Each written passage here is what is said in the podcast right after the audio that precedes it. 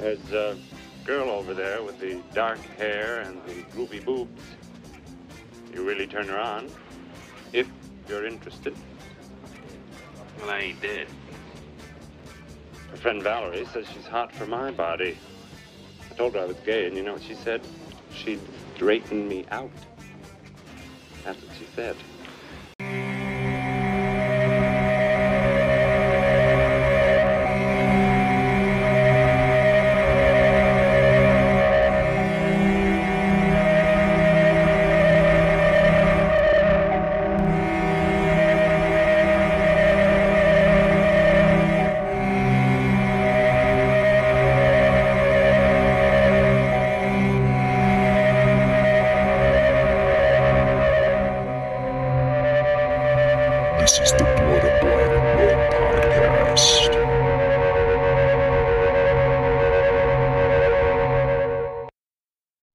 Guys, welcome back to the Blood and Black Rum podcast.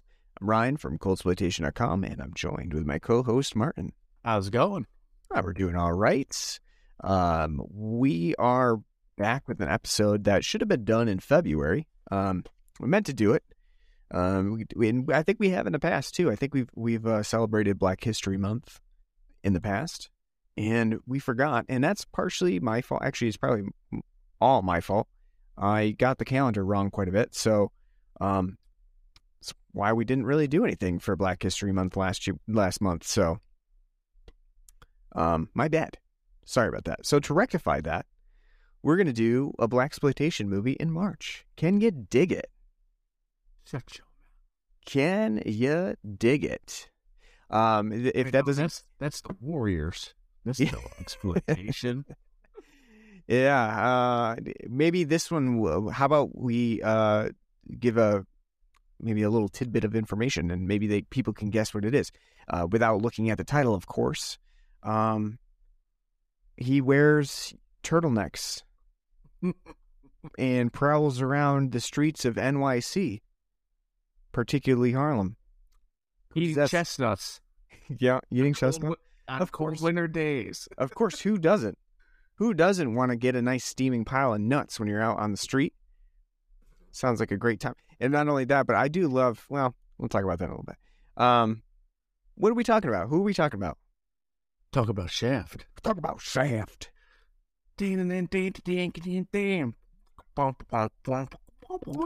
And you know what? Just for that, just for that, here we go. Using our new soundboard. Amazing, amazing work with the the uh, vocal effects of uh, I wish I could, soundtrack. you know, do that wah wah for real because it's awesome. It's you know, it's nice and legendary. It really is. It is a legendary uh, um, soundtrack. Really, you know, Isaac Hayes uh, really setting the tone for blaxploitation, and this movie is one of the earlier films in the blaxploitation genre subgenre.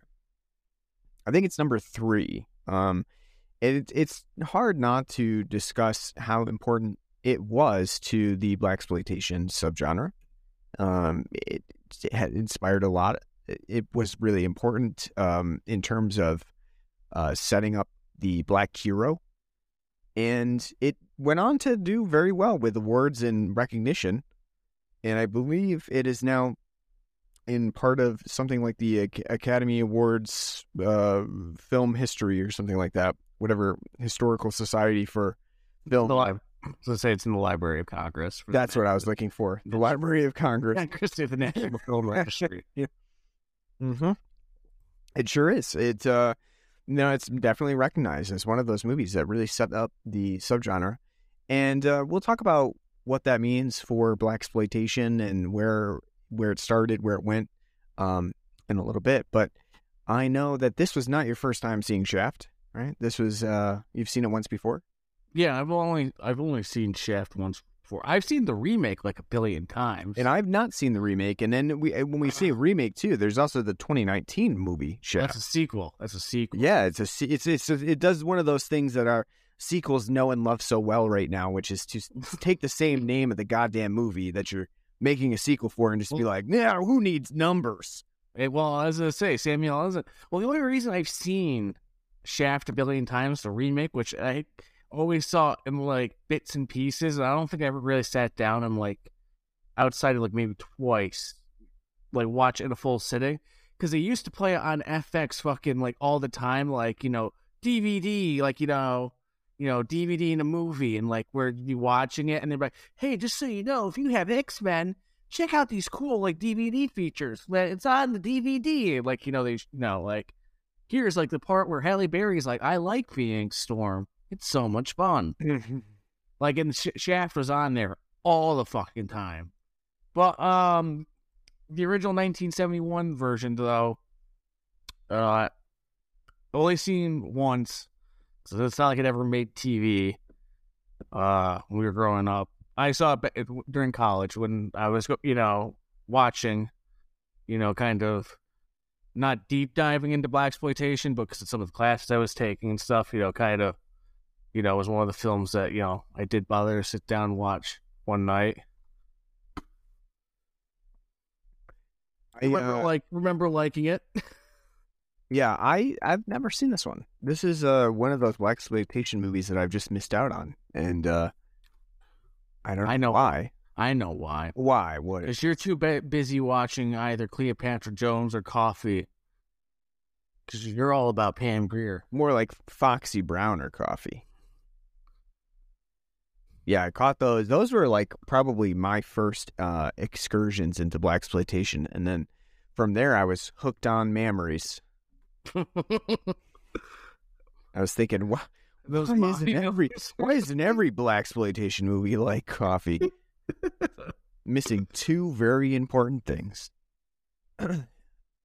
With Shaft, um, you know, I still remember that when um sorry to interrupt, I still remember we were at the Bob Dylan and Wilco concert at uh Americanarama in like 2015.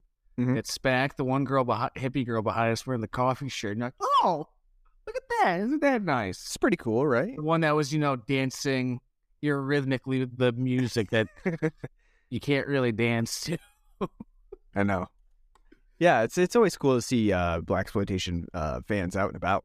It is a uh, you know it's not a, a subgenre that is super popular with most film goers. You know, it's not like somebody, a lot of people are clamoring to see another blaxploitation movie. But uh, for those that enjoy the the grindhouse uh, cult film aesthetic, blaxploitation is where it's at. It's a really fun genre, uh, especially when you start to get into um, the social commentary that's at play in a blaxploitation film, and um, conversely, sometimes the use, you know, the the direction of uh, white directors on blaxploitation movies, which is really an interesting um, historical study in itself.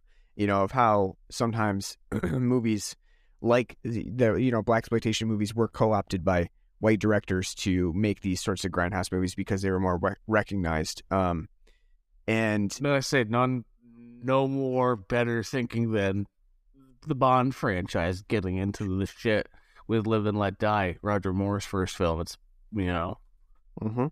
a nice blaxploitation film. and and Shaft doesn't suffer from that. Um, it does have a black director, Gordon Parks. Um, it does come from a, uh, a, a novel, uh, a series of novels, really, by Ernest Tidyman. Um, Written by white guys. written, yeah, and uh, you know, but it doesn't suffer as much from uh, white uh, interaction in this movie because it definitely definitely feels like it comes from black voices for the most part, and we'll talk about how um, this movie has really kind of what what it sets in tone for the blaxploitation genre, as well as how we feel about the movie. But before we get into that, let's talk about the the, the beer that we have on the show today, because this one is also a um, beer that we've been wanting to try for quite a while, and just for whatever reason never got around to to having it. Um, potentially because, and I'll I'll state the name of it right away. I am not a huge fan of Yuengling. America's oldest brewery. I know. Um, it's disappointing, but I just never, never really have been a fan of Yuengling for whatever reason. I was in college. Uh, college, the beer was either Labatt Blue or Yuengling. I don't know. I, for whatever for whatever reason, for me, it just never never was one that I really cared about. Well, you And probably never got it out in Massachusetts. You fucking we didn't. bastard. No, we didn't have it too often. It's not like anybody was um like bringing this to our apartments or anything like that. It was it was definitely one that we didn't go out of our way to get. You know, our big beer drinking at that time was Rolling Rock. Um, That oh, you know what? That's what I would say. That's the third beer in the trifecta for me in college. It, yeah, it'd be Labatt Blue, Yuengling, and Rolling Rock. I and Huh. I would say the last time I've had Rolling Rock was like ten years ago, and I saw a thirty pack of it like the other day, and I was like, I was tempted, half tempted, just to drink. Because I'm like, it's gonna be water. It's okay. Yeah, I don't know. Whatever reason, Yuengling was not a pick for us, and I can see it now because I'm just not a, a huge fan of the the standalone beer. Um, I, we've had a couple different ones of their offshoots that they've made. Uh, I think what what what was the other one that we had that was uh On the we had a, we had a pale ale right? Or oh, it was an IPA. I remember. I think I don't know if we did for the podcast. They did like an IPA. Mm-hmm. We did their Oktoberfest, which is uh, I remember being absolutely abysmal. Yeah, Um, didn't enjoy that one. Well, I mean, I've always, you know, not so big on them now. Like, you know, kind of stay away from them Mhm. the past couple of years. Every now and then, I'll buy, I'll buy like a tall boy, the tradi- you know regular the Yuengling traditional, and I'll kind of enjoy it, but it's not anything like like you. Like I feel like you know, in the great market of macro lagers, it's not anything that you know, knocks my socks to where I'm like, I gotta, you know, have this as a standby. Yeah. Uh, We did. Oh, I think we did their Golden Pilsner too when that first came out, Yep, that could be. That does sound familiar. and I don't remember it being anything really noteworthy. And I've had the Black and Tan before a long time ago, when you that used to be something you'd find quite often around because it's kind of like, look, it's craft beery, you know. Mm-hmm. and uh they had that like mango tall boy of like malt liquor whatever the fuck it was a couple of years ago remember that Mm, vaguely, but I never had it. and that was awful i don't think it was malt liquor but it had like the taste of it but Uh, i remember yeah, I'm sure it was. not liking it but you know i mean I, I was kind of curious to try this because it's it's uh you know hershey sponsored even though i hate, i don't like hershey's chocolate at all Mm. uh and i you know a lot of people like this beer you know I've uh, I've heard a lot out- of good things about this beer. it's been out for a couple, you know, a couple of years now, like a, as like a seasonal rotational, and it's like sold out in our local area, you know, quite a bit. And so I finally, when traipsing about, you know, the beer store today, I was kind of like, we'll give this a go. Give it a shot. Yeah, I mean, it is like I said, it's one that I have definitely heard multiple people say is a surprisingly good beer. Um, you know, because when you think about Yuengling, you don't really think about them having um excellent uh, different styles of beer. People either talk about their you know their normal beer, their their tried and true, or the black and tan, but they don't really talk about many other Yuengling beers. Um, so for me, I wasn't like extremely excited to try the Yuengling Hershey's Porter, but I was curious about it because I've heard so many people say good things, and I've got to agree with them. I think that they did a pretty good job with uh with doing this chocolate style porter. It's a surprising, um, surprisingly good option for people who want porters and maybe are not interested in getting like a ridiculously overpriced stout or porter. Uh, they want to stick with tried and true uh, brewery that they know. I think the Hershey's chocolate porter is a really good option for them because it is surprisingly tasty. Very, very uh um yummy, I would say. It has a it has a uh a nice chocolate note to it. Um the the Hershey's chocolate I you know, I don't know. Would you say that this has a particularly Hershey's esque flavor to it? Like specifically Hershey's chocolate? A little, like more like, but like more like the dark chocolate though. Mm. which is good because her I like like I said, like for me at least, I'm not like the biggest like candy fan to begin like chocolate fan to begin with, like candy Mm. fan. Yeah. Uh, because especially like milk chocolate, it's just really overly sweet, and I kind of really have to be in the mood for it. Mhm. And Hershey's milk chocolate's always kind of made me like, ugh. But I do like the dark chocolate, and this does.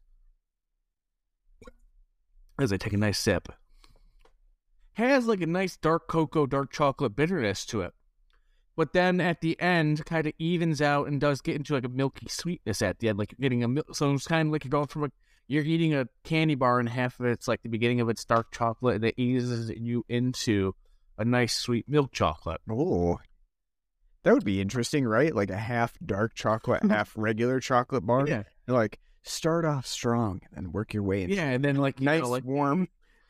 and it is warming it is like you know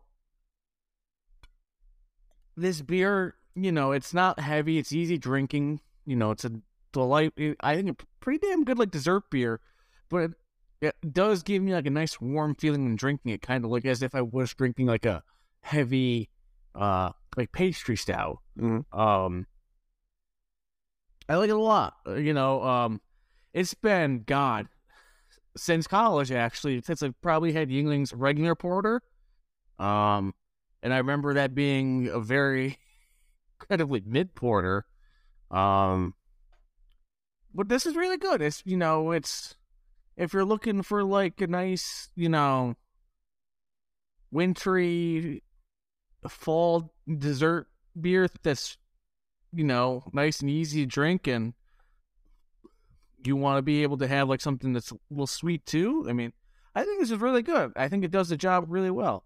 Um porters i mean it's a style that you know i've had but i don't have like enough of because there i mean let's face it there's not a lot of people making you know a varietal of porters these days um which would be nice if they did that's besides point it it's like it's really good and i i think whether you like Yuengling or not, I would say give it a shot, try it out. Um, because you'll be missing out if you, you know, just say, oh, it's Yuengling, it can't be any good. Yeah, I mean that's unfortunately that's how I had kind of been before. Is you know I was thinking, eh, it's probably not going to be that good, so I, I think I'll skip it. Um, but honestly, I'm quite pleased with what this is and what it does, and I uh, I would probably get it again. To be honest with you, I think it's you know very pleasant, uh, nice chocolatey notes to it. Um, it does the porter style pretty well. So if you can find it, I mean, I'm sure you can find it, but I guess apparently, Does Yuengling have national distribution or no? I think it does. Um, from what I've seen, yes. It, it- I know that this one was one that apparently had been kind of selling out of uh, when it was coming out because they were, you know, they did it in a smaller batch than they normally would with Yuengling beers. Um, but I, I think it's probably getting a little bit easier to find now. So if you do have the ability to, to get it, um, I would say give it a shot. You know, don't just go by your normal understanding of what Yuengling does or that you know maybe even the beers They- that you've had their their different say styles. Say they're not nationwide. They actually just recently expanded out to Kansas, Missouri, and Oklahoma. Oh wow, that's uh, surprising. I thought they were, I thought they were like pretty much all around. They, they, no, you're right. It is surprising. I think they got like a pretty big distribution, like like probably like all of like the East Coast and stuff. But you would think like that they would. Twenty-one states. Hmm. Four years ago, so it's probably half the half the union now. Yeah, I was I was thinking that it was bigger, but you know what? I guess they're not as big as I thought they were. Well, it's the same thing when we found out. Like, what Michigan beer do we get here? Founders. It's not. even- It's not even the biggest in Michigan. Yep. It probably you think like with all the crap we get and what the hell do we uh brewery do we do from Michigan? They're like, oh, that's the biggest. Didn't know that. Never would have guessed it. Yeah. Oh, um, who makes Dragon's Milk again? uh, New Holland. New Holland. I think Yeah. they're in Michigan. Yeah, I would never have guessed that they were the biggest. No, no. Beer world's crazy place. I don't know. All right, let's talk about shafts. Um, actually, you know what? I got to start doing transitions now as we as we uh let's try this one. We gotta go back to having, you know, a nice ad halfway through. I know. Um, it would be like I I would like to do um more soundboard clips and stuff like that. It's nice that we have this now. Um, I think we'll we'll start to throw some more back in there. Do you remember we used? To... I was gonna say the problem is you're getting corrupted by it. You're just gonna be throwing it in every second you can. I mean, just like yeah, Yeah. just like that. Just like throw it in there. Uh, we got it. We're like, oh, You know what that you know you know what that drum roll is like? That's like a Vic Berger like yeah, kind of. That one I went on a lot longer than I thought it was going to. I thought it was just going to be like you know like, and then you know end, but no, it Yeah, went on for no. like a good four seconds there. Um, There's you adding the extra roll. Mm. No, it's over. Like, nope. Get in. So let's talk about Shaft here. Um, I do like that get- the film does not really make any Shaft puns, as in like sh- you know, the the uh, window. It doesn't really get into that. It's a little bit eyebrow than that, of course. Um, the film poster does though, because the the catchphrase says the mob wanted Harlem back. They got Shaft up to here.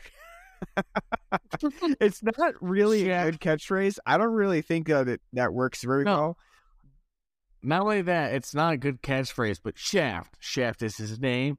Shaft is That's also not that good. I And know. then- and then and then he's wearing it's supposed to be him swinging through the room on his Tarzan rope and while wearing a black like, he like, doesn't wear know, that black leather either. He wears a brown leather jacket in this one. and not even leather pants. He's he the boy's wearing polyester through and through. Should have been him in his turtleneck with like a nice bottle of gin. They took they took liberties with the uh had to, had to they had to you know uh man it up a bit because you know otherwise you know you'd be like Shaft he's a he's a friend of the proletariat shut your mouth no he's not he's on Greenwich Village So the one, I mean, the one thing that I think that the film poster does get right though, it kind of talks about what he's doing. Shaft is it. Shaft is a um, he's like he's a private eye, and he's a PD what's that? he's a PD Yeah. Private He's a detective. dick. He's a pri- Shaft is a dick. Um, he's a private detective in uh New York City, uh Harlem area, and he gets hired by this um basically the, you know this crime boss, this criminal, um Bumpy, Bumpy. which again I love the names. I love the names in this movie. Uh, Bumpy bumps you off. That should be the the catchphrase for Bumpy. um, he gets hired by Bumpy, and you know Bumpy. At first, they kind of have a run in where you know basically one of Bumpy's men goes out the window. Defenestration. Throw that right. Mhm. Um, and that's a that's a good Yeah. word it's it's it's it's it's a word where it's like was one purpose. Someone somewhere in history was like, that guy just went out the window. We need a word for that. well actually I'm glad you glad you said that there's actually historical events called the defenestrations of Prague And that's where it comes from. I imagine that's probably where the They were like, there were from, just but- so many men r- flying out windows. We need a term for it. Defenestration. Ugh. You know, I've heard Russia has that problem now. It's a it's an epidemic, really. Apparently, uh, many of Putin's uh, allies and enemies are being defenestrated for a bit. Just thrown out. Yeah, it's, it's just the unfortunate accidents that keep happening to people around there. But um, yeah, this Bumpy comes to um to Shaft, and Shaft. You know, one of the interesting things about Shaft in the movie is that Shaft, as a character, is not part of the criminal criminal enterprise. And a lot of blaxploitation movies have a main character that somewhat is part of the criminal enterprise. Um, and they may not be obviously they're not doing sometimes they're not doing it for just the spree of doing a you know a crime, but they are part of the criminal enterprise for societal construct reasons or things like that. But Shaft is not. He's a private detective, and he is a very very stereotypical hero figure in this movie. Um, at the same time, like he's not always a great guy, but he is a stereotypical hero figure that you would not mistake in this movie for being like a bad, you know, or be, being somewhat of a bad guy, having moral um, quandaries or anything like that. He is very much a above the law guy for the most part. You know, obviously he kind of stretches it at times, but he's not in the criminal enterprise at all. So Bumpy comes to him. He's like, you know what? I need your help, man. Um, somebody's got my my daughter. What's her name? Marcy, I think. She's Sure. really not much of a character. It's just like, it's like a. She's she's basically a woman in a refrigerator type thing. Like it's got my daughter. You got to go and save her. And Shaft's job is to figure out who the fuck has her for one thing, because Bumpy has no idea, and then get her back. And there's a really kind of an interesting um, dynamic between the two of them because obviously they work on two different sides of the law, and yet you know there's sort of like a mutual respect between them that you can kind of see. Obviously, Shaft doesn't really find Bumpy profession to be that respectful, and I found it interesting when they were doing that interview between each other, and Bumpy kind of breaks down and says, "You got to get my daughter back. Right? You gotta you gotta find her because I got all the money in the world, but it doesn't really matter if I don't have my daughter." And after he leaves, Shaft is kind of like, "That fake motherfucker." Well, as he breaks out his hanky and you know, is patting his eyes, like, I'll do anything for my daughter, I know. please. And then he's like, because he's Shaft's a man. Right. Shaft doesn't I know. fucking cry. And that's the thing.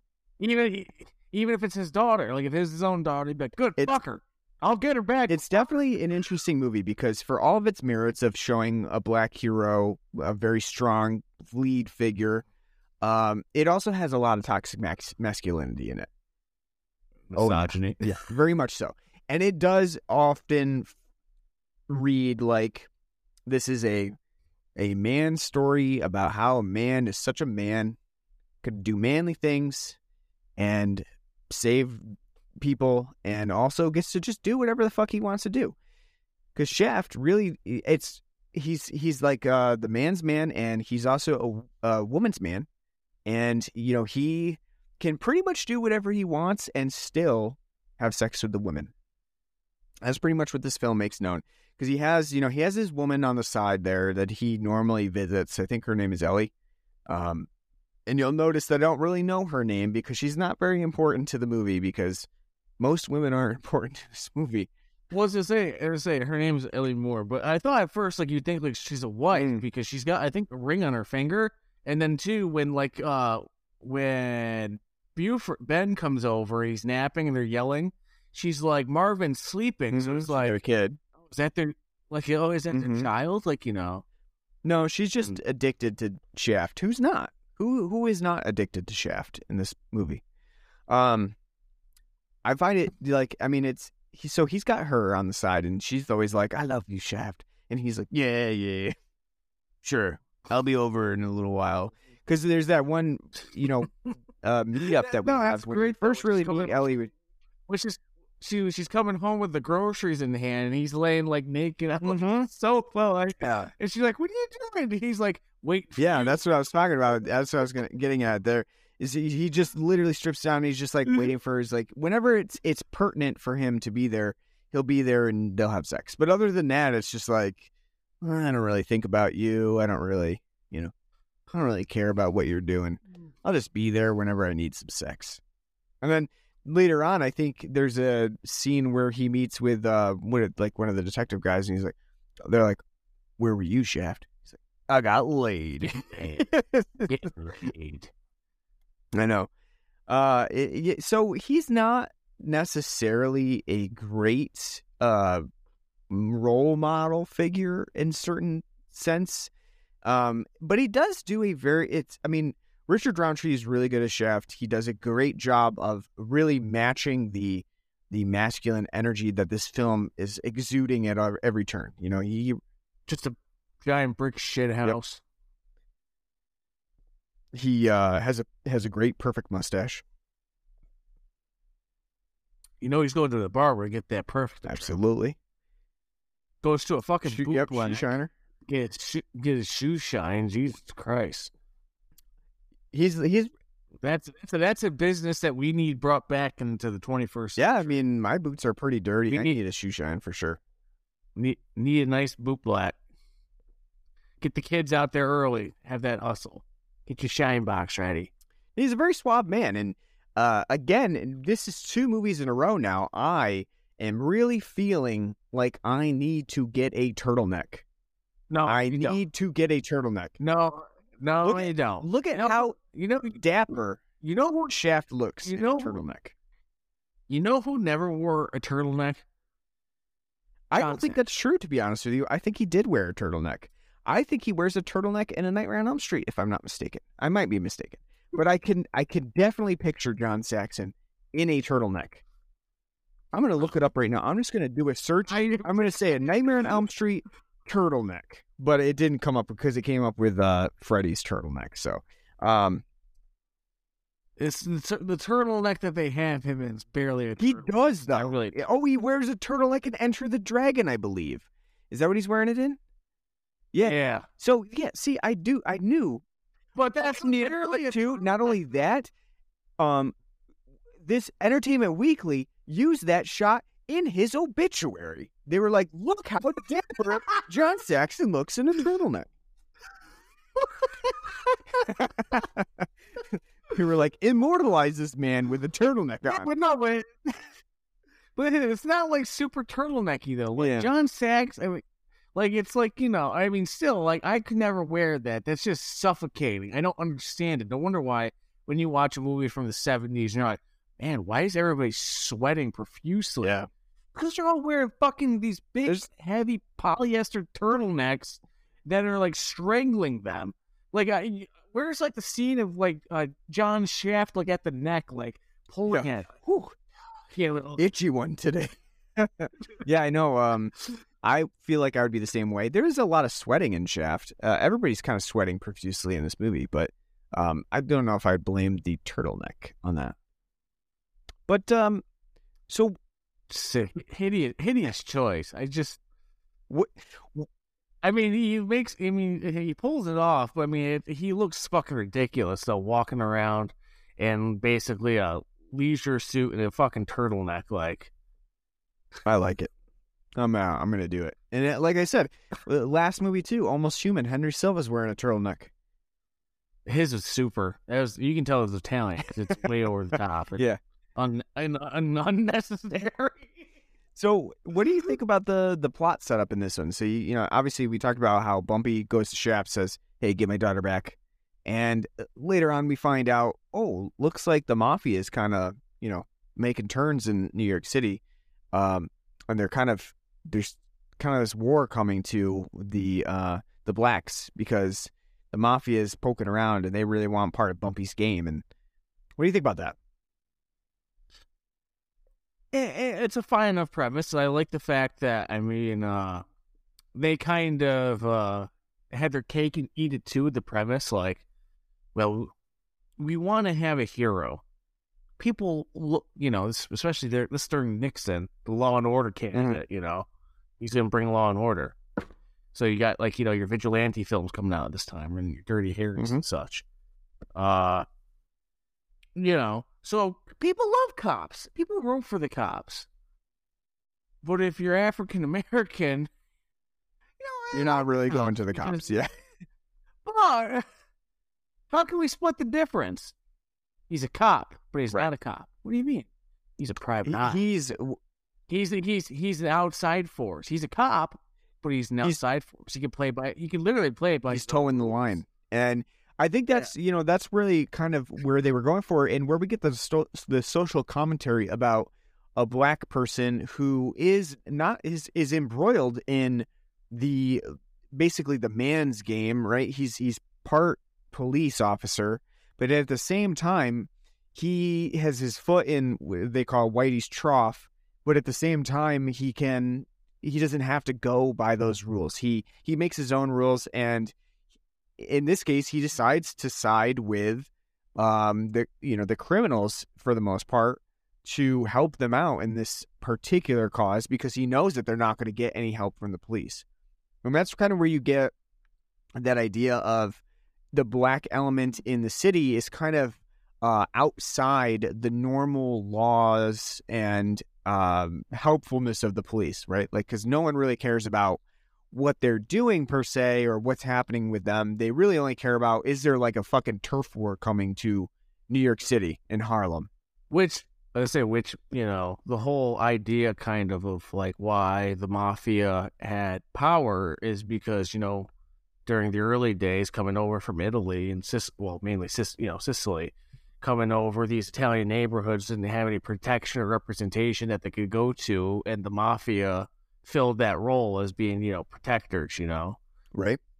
and you know, right and wrongs in the neighborhood. So, it's kind of the same idea here. And I think we see routinely too that, especially in maybe not so much in this movie, but in other movies, you know, the mafia kind of did work hand in hand with the police at times. Uh, and we don't really see that as much with like Bumpy's crew. They really just want to take down that that enterprise. And um, the the film has like a a particular detective character that Shaft keeps going to, and he's kind of like his friend in the force. But um, for the most part, the cops are pretty much useless in this movie. They really don't have uh, much interaction with Shaft, and they don't really help out. Uh, and so that kind of shows again, like the blacks are on their own here. And so instead of, you know, Shaft could easily just say he's going to walk away, he's not going to help a criminal. But in this case, he knows he has to, or else, you know, the shit is going to go down and he's going to be so somewhat responsible for what happens. So he helps out Bumpy. And at the end of the movie, we do see all of these this thing come together. Uh, You know, they're all helping each other out because who else is there to help? Uh, no one. You know, the the cops certainly aren't there to help. Um, the only the only thing that, Well- that Shaft does is he gives him a call and says, "Hey, everything's all set."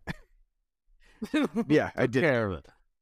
Um, and the film does too. Unlike a lot of uh, blaxploitation, it does have like a Black Power movement, like a Black Mhm. Panther undertone Yeah, it to does. it, Yeah.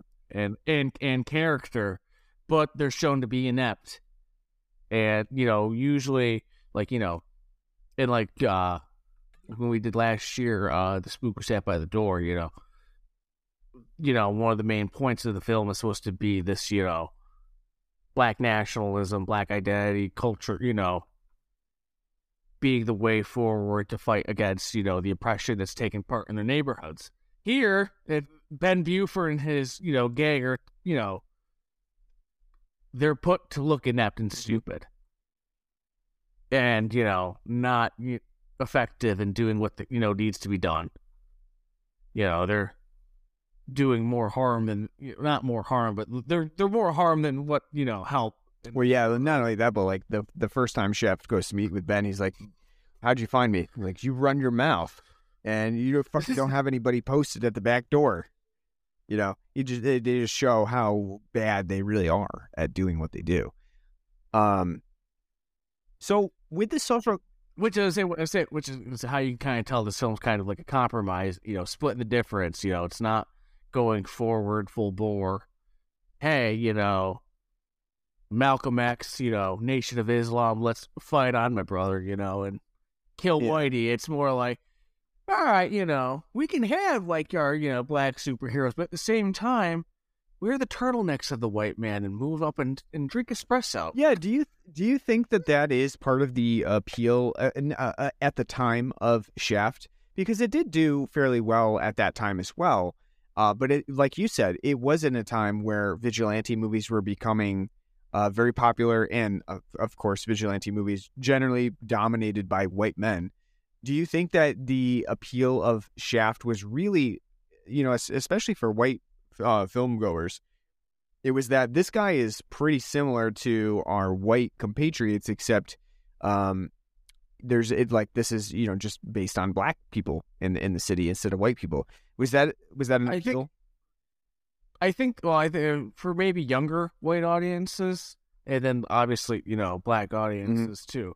I mean, because again, like I said, like the whole like idea of like the vigilante films and stuff like were coming out like during this time period, like during Nixon, and when Nixon was running in '68 after, you know, all the issues that were going on with the civil rights movement and the you know Black Power movement, the Black Panther movement, all these things at home, he was running as a law and order candidate. You know, this is where the whole silent majority comes from. That idea of like you know, you have all the this fucking riffraff on TV, but the common you know white guy is sick and tired of this bullshit and wants things to go back to normal.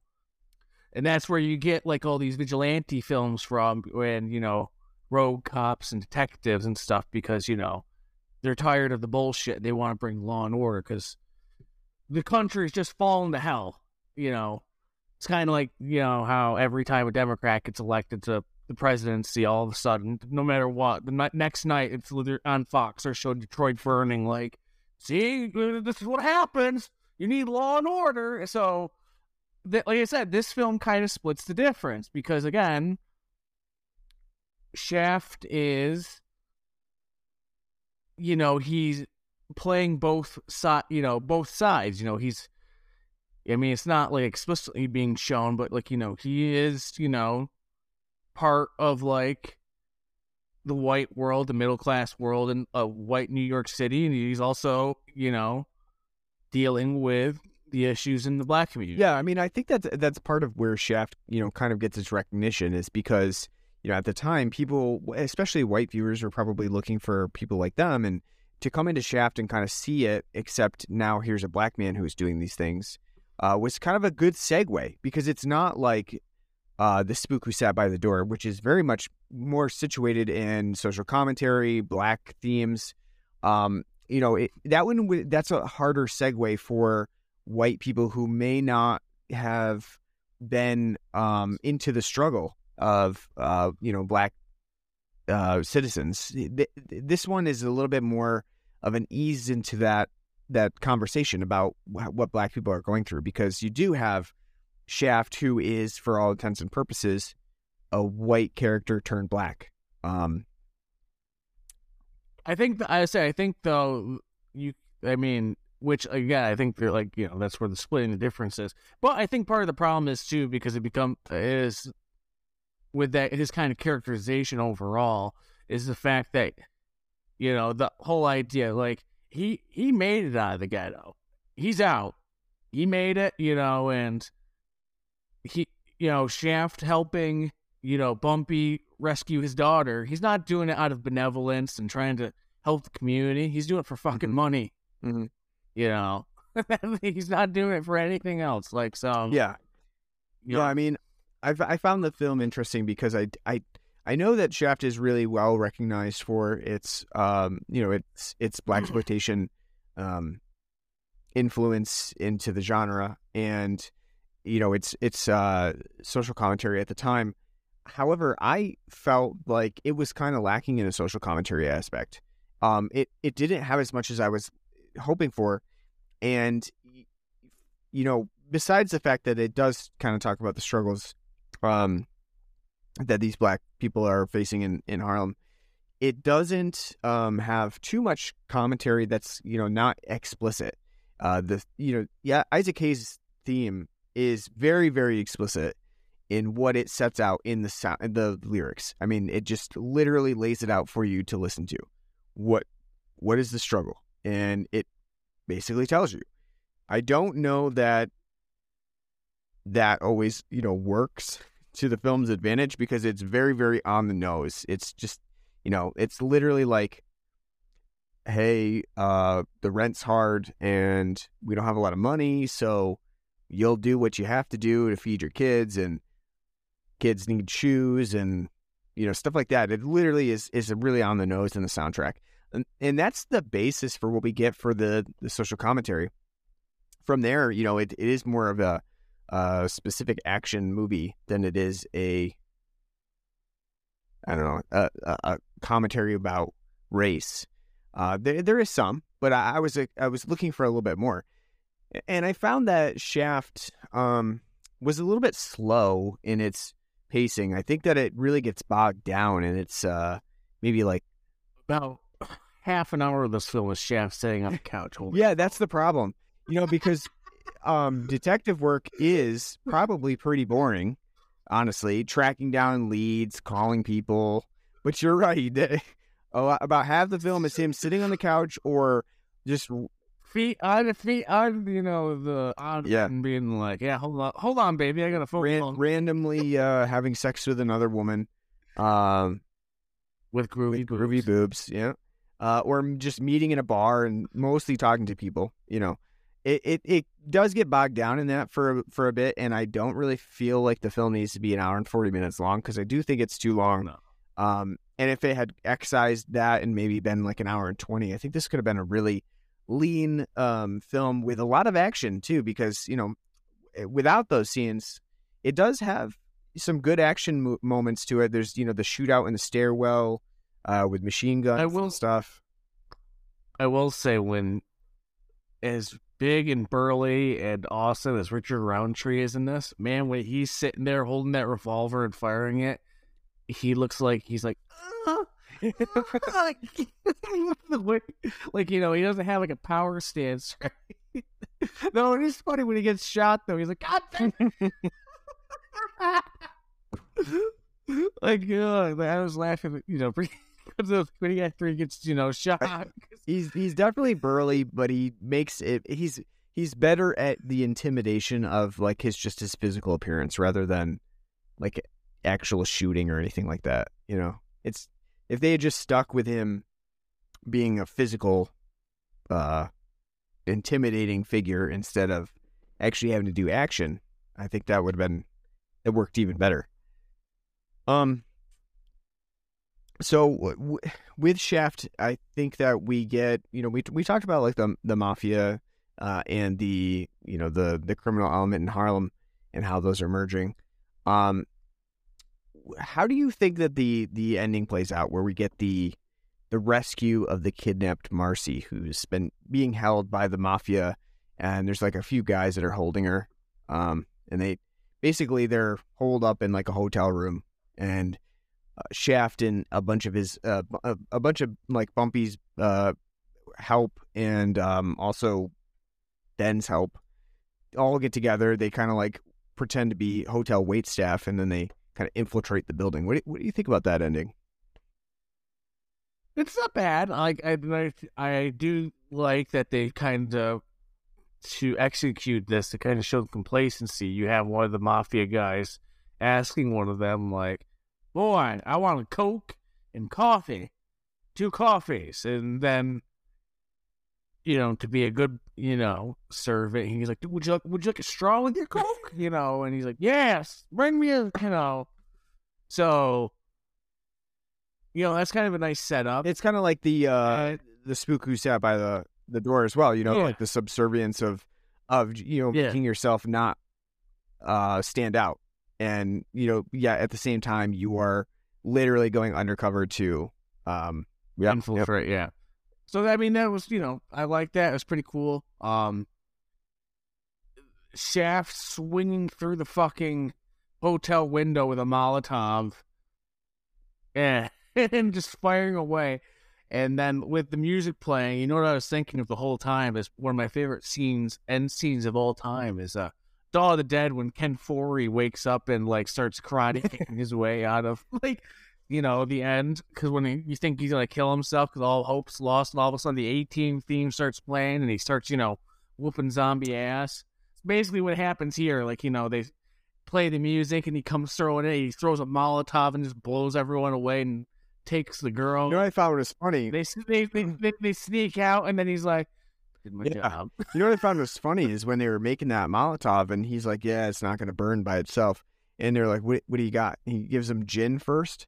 He's like, "This is gin," and then he's like, Well, because if that gin's effeminate, Yeah, no, Because remember, re- remember when he's at the bar, the the gay bartender's like, you know, that's what he's drinking. "Right, yeah, but that's not that's not even my point. The point is afterwards, he's like, "What else you got?" And he's like, "And I got gasoline." Like, why didn't you? Why didn't you start off with the gasoline? What? Why gin first? look like gasoline. It's like it looks Gasoline iodine. Like it's like yeah, gasoline is the better the better thing, guy. Why don't you start off with that? I feel like though when he's like, "This is," he smells it and then he drinks. He's like, "This is gin." And he's like, "That's not gonna work." And he's like, "Oh," and then he's like, hands it back to him. The other guy starts like fucking it away. And he's like, "You know, cut the shit. We got stuff to do." You know. Yeah, you, in this Oh, movie, you don't drink gin. You drink whiskey Scotch. and you and you smoke cigars. Uh, what was it? What is the cigar that they go and get him? El. El- uh, I think Elgar yeah, El- so yeah. yeah, I gotta gotta search those out. And needs nice Dutch Master Presidente. That's what he. Needs. and you drink espresso as well, apparently. What the hell is an espresso with a lemon? I was also a little bit confused with that. He's like, bring me an espresso, and she's like, you don't want anything to eat. Which uh, added, added, she's weird to begin with. Like, why is this waitress pestering him about just getting an espresso? She's like, you don't want anything to eat. He's like, no, get the fuck away. I don't. I just want an espresso. maybe maybe they have nice finger Yeah. sandwiches. And then she comes back and she's like, you know what? I'll bring you a lemon peel. I always forget the lemon peel. It's like, no one wants a lemon peel with their espresso. Especially if you put like cream or anything in it, it's gonna curdle. Like, Maybe, maybe the lemon peel is meant to offset the uh, bitterness. Yeah. the acid, well, not the acidity because uh, lemon peel is acidic. What? Yeah, no, that totally. That was a there was a 1970s espresso thing, have lemon peel with it. No, I, I didn't understand that. Now at first I was thinking, Uh, I, I, I put espresso with lemon is the first thing. Espresso Romano is made by combining a shot of espresso with a lemon slice Oh. and a teaspoon teaspoon of sugar. The slice can be squeezed or dropped into the coffee, and sometimes candied. It's a versatile drink that can be served hot, cold, or iced. Or well, you know what milk. then? Then why the hell would you put milk in it though? It curdled because of the acidity of the. Well, you know what then? Th this film was authentic. It knew what it was talking about. Wow. It says it says this this site says one thing to keep in mind is that lemons go best with plain espresso. Lemons can curdle milk and cream. So if you add a splash of half and half or milk to your morning espresso, you you might want to skip the lemon peel. Yeah, my buddy did that. As I said, my buddy did that in college. He made milk, coffee with milk, and then he's like, "I wonder what it'd be like with lemon juice." As soon as he put it in there, that thing curled over and and like Well, I'm I'm slightly more impressed Yeah. with the writing in this movie though that it was authentic to an Italian espresso serving that you would get. Because I did not know well, that. Here's the thing. Well, here's the thing though. Um, we do it better to begin with. Like their pizza is dog shit compared to ours. Like, like you know, they're thin Neapolitan. Go listen. We got Pizza Hut's big New Yorkers back. Okay, you're gonna be ordering that soon. I know. Big New Yorkers back. Big beefy Mm. pizza. I'll have to try that espresso with lemon peel.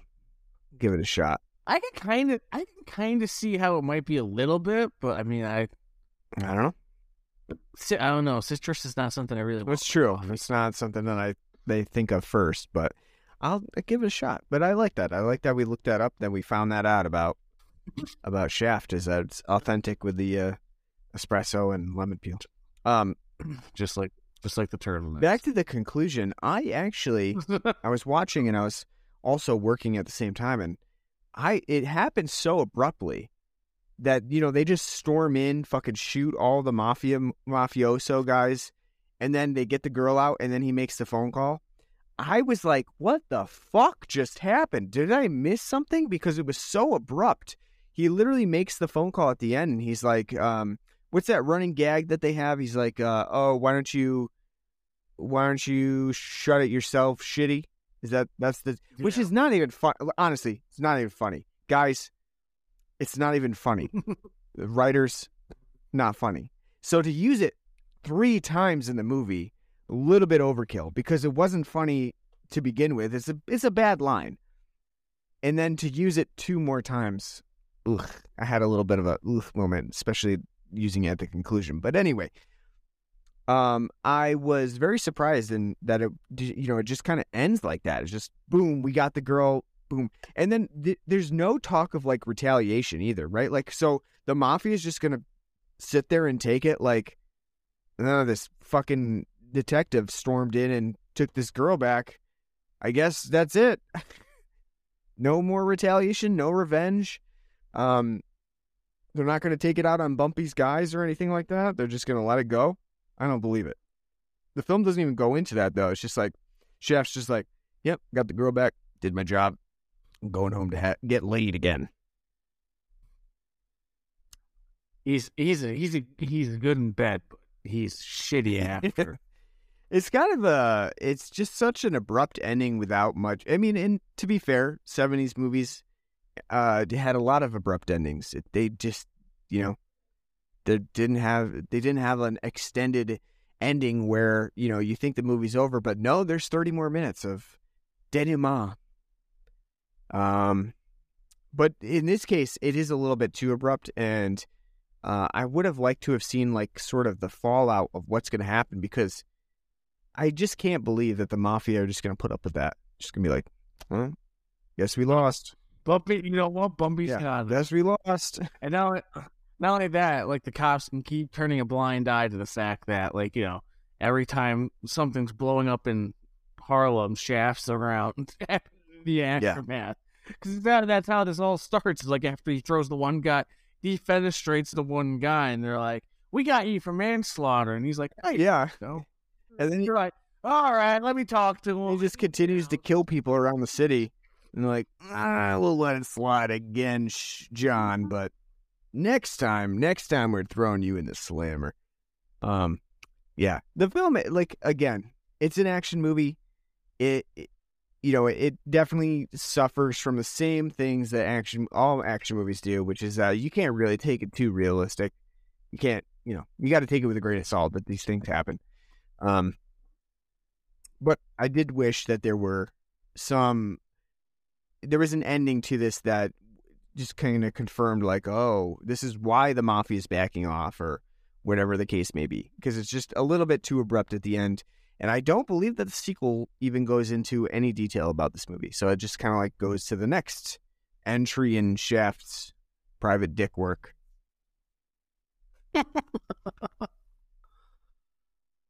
So, what do you think of Isaac Hayes' soundtrack? Well so like i said um i think that sometimes his lyrics are a little on the nose uh the one the one song Oh, I. I mean, I mean more like the theme song I mean more in like how it's actually used throughout. I mean, the usage of it is pretty good. I do think that they make good use of it during action sequences, and you know, obviously the opening theme to Shaft is very iconic, and for a good reason because it did set the tone for a lot of blaxploitation movies to do the same sort of thing, where they use the main yeah the main character's name in the soundtrack, kind of telling the story of that that person. Coffy gets that same uh, treatment, and uh, I mean, I think that the, it it works really well. It does make sense why Isaac Hayes uh, was n- nominated and um, he it He won won. for the the soundtrack because it is really good and it's got a great funk beat to it and does a good job. Um, I would say not only is it great to listen to, but it, it's the score is properly used. It's not overdone. It's not overzealous. It's the right songs are in the right moments, fit the mood. Don't overstay their welcome or not used too sparsely. Like it's not like in Sweet Sweetback's Baadasssss Song where Earth, Wind, and Fire just randomly as Sweet Sweetback's you know running for no reason. You're like, right, and or you know, or Black Caesar, which as much as I love Black Caesar, just random James Brown like. the uh, y- you're right. In in a lot of those types of movies, it's just more like the, a band is playing in the background. Yeah, yeah, it's just like the fill you know fill in noise gaps. Not only that, too, the production of this film. This is this is a film, and I don't mean that like in a negative like con- like connotation. But this film's got money, and this film's got Hollywood mm-hmm. artistry to it. Like you know, it doesn't have like you know grindhouse like film like you know uh the film Like cheapiness to it. Yeah. yeah, let let like like like Sweetback or you know Black Caesar, a lot of others. It, like this is shot like a like you know like Hollywood sat here like you know they actually are like listen we want we don't want this to fuck Yeah. up. No, I You know we're trying we're actually trying to make you know something that's quality. It's definitely not as as low budget or as as uh, guerrilla as some of the other uh, ones. Gorilla. I would say this girl gorillas you know great word to use. Yeah, in this case, you know, in a lot of the, of the blaxploitation elements too, um, it became a lot like grindhouse movies in the fact that the longer you go with the blaxploitation subgenre, the cheaper and more um, uh, generic you get with the with the blaxploitation films that were made at that time. So you know, obviously with Shaft, one of the big starting points for the blaxploitation genre. As you go, they're kind of sort they're like facsimiles of of Shaft, you know. So you're getting Mhm. cheaper, you're getting um more copycats. So it's kind of how it goes with all those kinds of movies, but I you you can definitely see that happening. Shaft is the kind of a pinnacle and then from there you get all these movies that are kind of offshoots of that um and uh you know, it that that I think that's just the nature of the beast when it when you're coming to popularity and you're like, wow, people really like these uh these kinds of movies. So um let's continue to make more of them and uh then, you know, obviously people don't want to make the same movies all the time.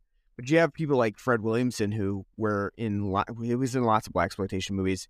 And I, I would while he was really good in a lot of his blaxploitation movies, again, he was used so frequently in blaxploitation movies that at a certain point you started to get like those facsimiles of what Shaft was meant to be. You know, Shaft's pinnacle, and then you got copycat after copycat after copycat. So, um, so that's pretty much what I got on on Shaft. Uh, anything else that you want to add? Mm, about it. I think we right covered it. So, um, on a scale of, I didn't actually think of a scale. I'm think of a scale. On a, s- uh, well, of course, the I- I got one. obvious. I got Oh, go ahead. You got one. We'll see if Well, I was- I was gonna say- icons. I was gonna say out of uh ten groovy boobs. There we of go. course, Yep. of course. It's like the weirdest, the weirdest dialogue in this movie. All of a sudden, a gay guy comes out of nowhere and he's like, "The woman with the He's, groovy he's the bartender. He's he's the bartender. And then, so her friend, she's also got. I've been told nice tits, and she said she wants to sleep with me, but I said no because I'm gay, and she said she'd straighten me out. It's a it's a really weird exchange. it doesn't uh, necessarily need to be in the movie, but uh, yeah, no, it's it's it's it's fun. It's it's a, f- a little offensive, but it's a little fun too at the same time because it's that over the top, like you know, effeminate, uh, gay stereotype. Yep. you know. I know. All right, so out of the, kind of like, kind of looks like a little Ren John Saxon. oh yeah, a little bit. Yeah. Yeah. You know, Yep. So on a scale of uh, zero to ten groovy boobs, what do you give Shaft? I'll give Shaft a seven and a half out of ten. Um, it's close to an eight. It's a fun story. It's a fun action film. It's not very actiony though. The action that's there is, you know, good and fun. Richard Roundtree is great as a big menacing burly brick shit house of a man. Uh it's a fun film, whether you like blaxploitation or not, whether you feel like vigilante films. Soundtrack's great. It's a well-made film. The film has a lot of things going for it. I think the parts that weigh it down is, as you said, the fact that this film's in 100 minutes. There's no need for us to be an hour and 40 at all. There's a lot of places where they could tighten up this storytelling because you got Shaft just fucking dithering about, you know, like the whole bar part where he gets laid by, you know, someone else, like with the the one woman. It's not necessary like at all. It's just there to be like, look at what a man Shaft is. Look at him just, you know, when he's sexually hungry, he's he's gonna fucking get it. Um the whole masculinity that the film's trying to portray, and you know, not just masculinity itself, but black masculinity in and of itself of that time it, it is not aged well and is incredibly misogynistic. The political statements in the film, there are a few there, and they have you know okay meanings, but for the most part, if you're looking for you know deep politics in this film, like you get from a lot of blaxploitation, it's not going to really be here. This is kind of the all in the family of of blaxploitation. Like it's gonna it's the fun, most well known romp because it's meant to appeal to fucking Mm-hmm. everybody. Black, white, Asian, don't you know. It's, and it does. This so Hollywood definitely got that one right. Um but it's def- uh, you can definitely see why it's, you know, considered such an important groundbreaking film.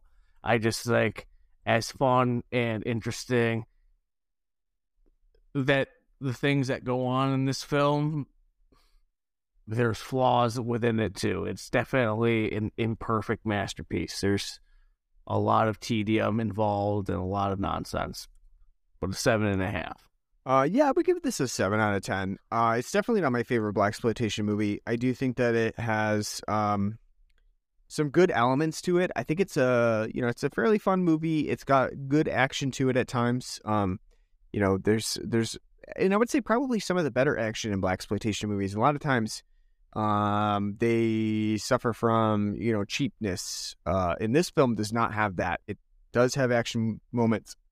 It's uh effective the final scene is pretty cool. Um, but the problem is that it's it's often bookended by a lot of uh, like nothing. There's you know Shaft just sitting around waiting for a phone call or Shaft calling somebody, uh, meeting with somebody at a bar. It's not that interesting at times, and I think that really bogs the film down. It doesn't need to be an hour and forty minutes long. And that's part of the problem.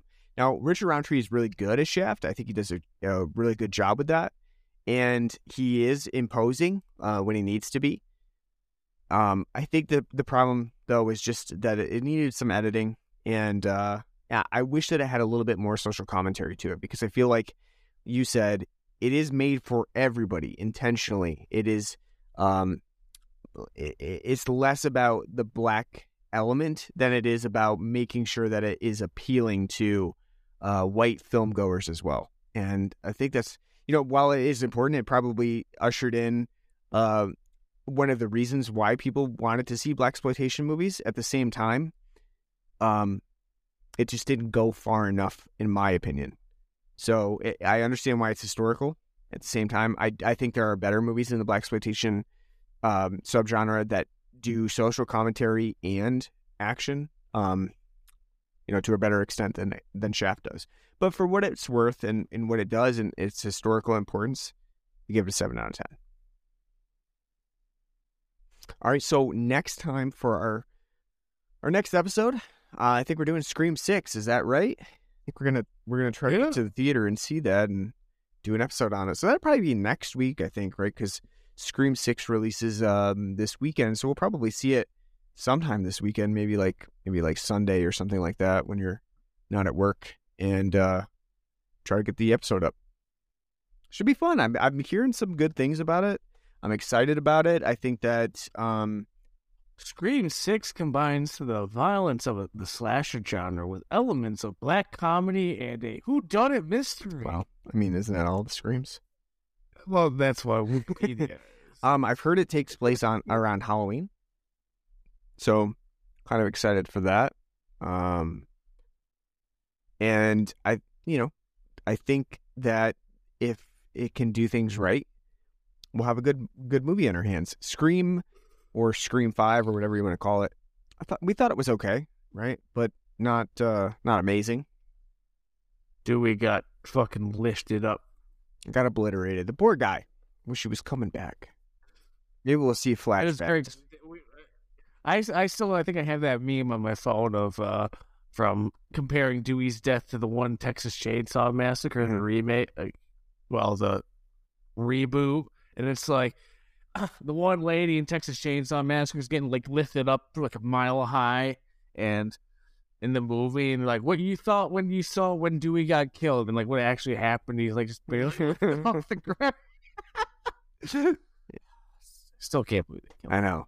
I, I'm I, it's, it's, at the same time. I'm still excited for Scream Six. I think, you know, it could be good. Um, I, I have tempered expectations, though, especially after seeing Scream Five, which I thought was just was just okay, right? Like it wasn't anything to write home about. It's fine. Is Yeah, it was fine. It was the it was the definition of just fine. So that'll be our next episode. We'll do that probably next week. So Uh, it says it's written by James Vanderbilt. For a second, I thought it said James. Oh, Van yeah. Der Beek, and I was like, written by Oh! Dawson, which wouldn't put it out of the universe of no, Scream no, movies, would it? It would not. Kevin Williamson, Dawson. Um, and after that, I don't know if we have a specific uh, idea of what, where we're going next, but at least for now, we could say Scream Six will be our next episode that we cover. So until then, uh, we hope you enjoyed our episode on Shaft. If you want to hear more blaxploitation episodes, we have done a couple in the past. Um, I was wrong. We did not do Coffy. We that was that is not No, one that is not one that we've done. But we have done the spook who sat by the door. Um, we did Black Caesar. Um, did we do any others? I can't remember. I think that's yeah. I think that's about it. Uh, you can go back and listen to those episodes. Um, we're on pretty much any podcasting app that you can think of Google Podcasts, Apple Podcasts, Stitcher, home base at anchor.fm. Um, you can subscribe to us on there, leave us a nice review. That always helps us out. We are on Facebook and Twitter. Just find us, search for us on there, Blood and Black Rum Podcast. You'll, you'll find us, pull us up. Give us a like, give us a follow. Oh, we did Black Christmas. We did Black Christmas, the classic Blaxploitation movie. Well, it's got black. Yeah, true. okay, yeah. It has black in the names. Very true. Um, uh, we, we have an email address at blood and black rum podcast at gmail.com. Uh, dude, for that matter, we're also a blaxploitation podcast because we have black in the name. Yes, True. uh, write to us at our email. Let us know what you like, what you don't like, uh, and what films you want to hear us cover, and we'll keep that in consideration. And uh, you can also donate to us on our Patreon or on our Anchor.fm page. Whatever you donate uh, goes back towards beer, so we appreciate that. Thanks a lot. Um, so, uh, thanks for listening to Shaft, and uh, we hope you dig it. And uh, we'll see you back. We'll see you back for Scream Six next week. Until then. Take care.